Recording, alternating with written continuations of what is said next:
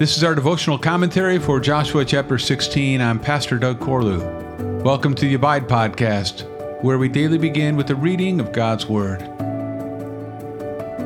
The allotment of the people of Joseph went from the Jordan by Jericho, east of the waters of Jericho, into the wilderness, going up from Jericho into the hill country to Bethel. Then going from Bethel to Luz, it passes along to Ataroth, the territory of the Archite. Then it goes down westward to the territory of the Japhletites, as far as the territory of lower Beth Horon, then to Gezer, and it ends at the sea. The people of Joseph, Manasseh, and Ephraim received their inheritance. The territory of the people of Ephraim by their clans was as follows. The boundary of their inheritance on the east was Ataroth Addar, as far as upper Beth Horon, and the boundary goes from there to the sea. On the north is Michmethath, then on the east, the boundary runs around toward Taanath Shiloh and passes along beyond it on the east to Janoah. Then it goes down from Janoah to Ataroth and to Naarah and touches Jericho, ending at the Jordan. From Tappuah, the boundary goes westward to the brook Kanah and ends at the sea.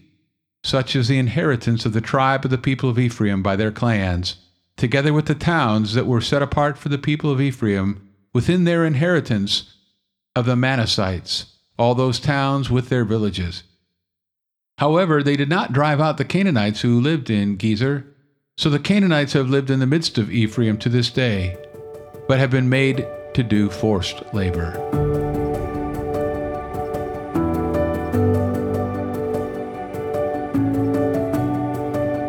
Another day, another flyover of the Holy Land. It almost feels like we're there in person, right? Okay, maybe not. But here in Joshua 16, we read of the allotment of land for the two tribes of Ephraim and Manasseh. We started with land east of the Jordan River in chapter 13. And now we are west of the Jordan, where the tribe of Judah is the first to receive land. Chapters 14 and 15. Next in line are these two tribes, also referred to as the people of Joseph. You recall that Ephraim and Manasseh were sons of Joseph who received a special blessing from their blind old grandfather Jacob in Genesis 48. To the surprise of Joseph, Jacob crossed his arms, giving priority to Ephraim, the younger brother. In Scripture, God often reverses human expectations like that. So, in sync with Jacob's prophecy, Ephraim is given their allotment first, and then Manasseh in chapter 17. But the tribe of Judah is given the place of greatest prominence. Judah was not the oldest son of Jacob, nor did he have the birthright. Reading through Genesis, it's also clear that Judah was not the most virtuous of the twelve brothers. But Jacob prophesied that Judah would be like a lion with the scepter, not departing from his tribe until the nations obey him. Sure enough, King David will come from this tribe and eventually Jesus, the Lion of Judah. So it's fitting that Judah is prominent in the distribution of land. In our current story, Caleb was from the tribe of Judah, and Joshua was from the tribe of Ephraim. These two wholly followed the Lord, and they are the first to enjoy their inheritance. But the sovereignty of God is obvious throughout the process Everything is apportioned in the order and in the measure that he determines.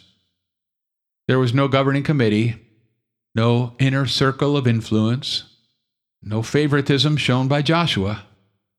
Rather, each one's inheritance was determined by lot. We don't know exactly what that looked like, but we might think of rolling dice.